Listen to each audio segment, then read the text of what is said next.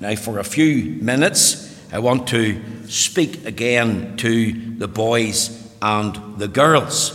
Now, we're returning to our little series of thoughts on the Mr. Men. And I have brought with me another of the Mr. Men characters, at least a photograph of it. And this man is called Mr. Nosey.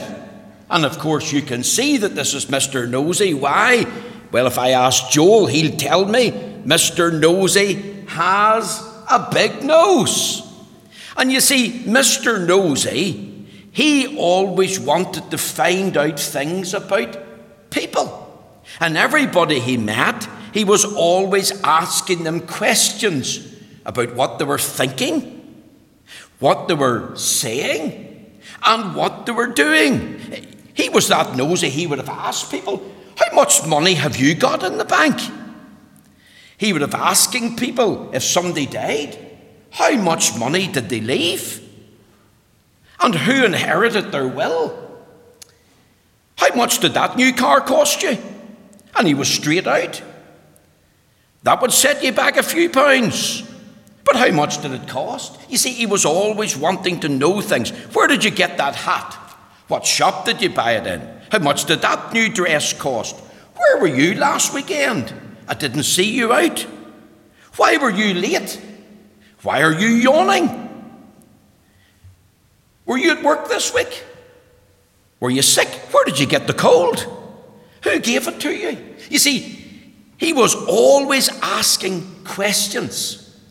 And do you know what? People started to avoid Mr. Nosey in the place where he lived because he was always asking them questions.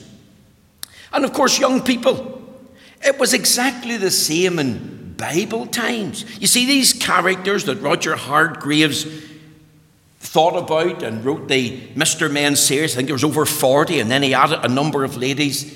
These were all to teach us something about various characters that you would meet in life's journey.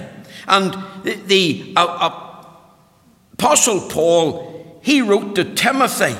And in Timothy's day, he wrote about people that he called busybodies. He says, and withal they learned to be idle, wandering about from house to house, and not only idle, but tattlers also, and busybodies, speaking things which they ought not. And the Apostle Peter, writing to the church, said this But let none of you suffer as a murderer or as a thief or as a, busy, a busybody in other men's matters. You see, there's a story in the Bible about Peter. And whenever Peter had backslid and fell into sin, denying the Lord with oaths and cursing three times, and after he was restored at the Sea of Tiberias, the Lord Jesus told him, Feed my lambs, feed my sheep, feed my sheep.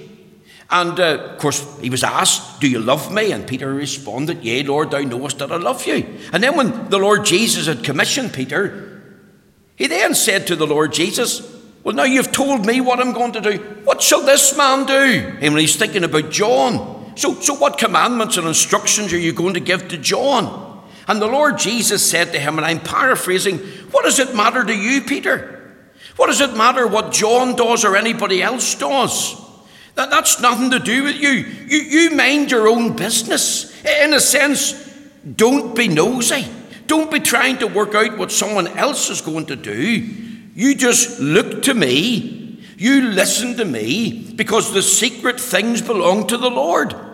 And I'll reveal to you the things that you need to know. And that's all that matters. As long as I tell you what to do and how to live out your life, then don't you really worry about anyone else.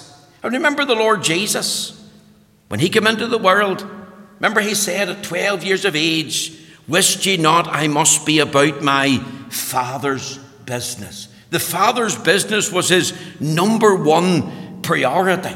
And even though he knew all things and could reveal even the thoughts that people were thinking, never mind their words, he didn't go into all the details when he was interacting with people. And that's very important. It's very important that we're not a busybody in any sphere in which we live, neither in the church or in home, in the workplace, or in society. Because what happened to Mr. Nosey was people started avoiding him because they didn't want to talk to him because they thought that man's far too nosy and he should mind his own business. So I'm saying to you, you prioritize and you mind your business. You mind yourself before the Lord. And you allow the Lord to reveal to you how he wants you to live. And don't be taken up and concerned with what other people do or what other people are saying or other people are thinking this morning. So I, I leave that little thought with you. There are busybodies in Paul's day and Peter's day, and he wrote about them. And in fact, he said to Peter, Don't suffer as a murderer, don't suffer as a thief, certainly don't suffer as a busybody. And you notice how serious this is when he links it all together on the very same foundation as a thief or a murderer. Don't be a busybody. All right? So I leave that little thought with you this morning, and I trust and pray the Lord will bless you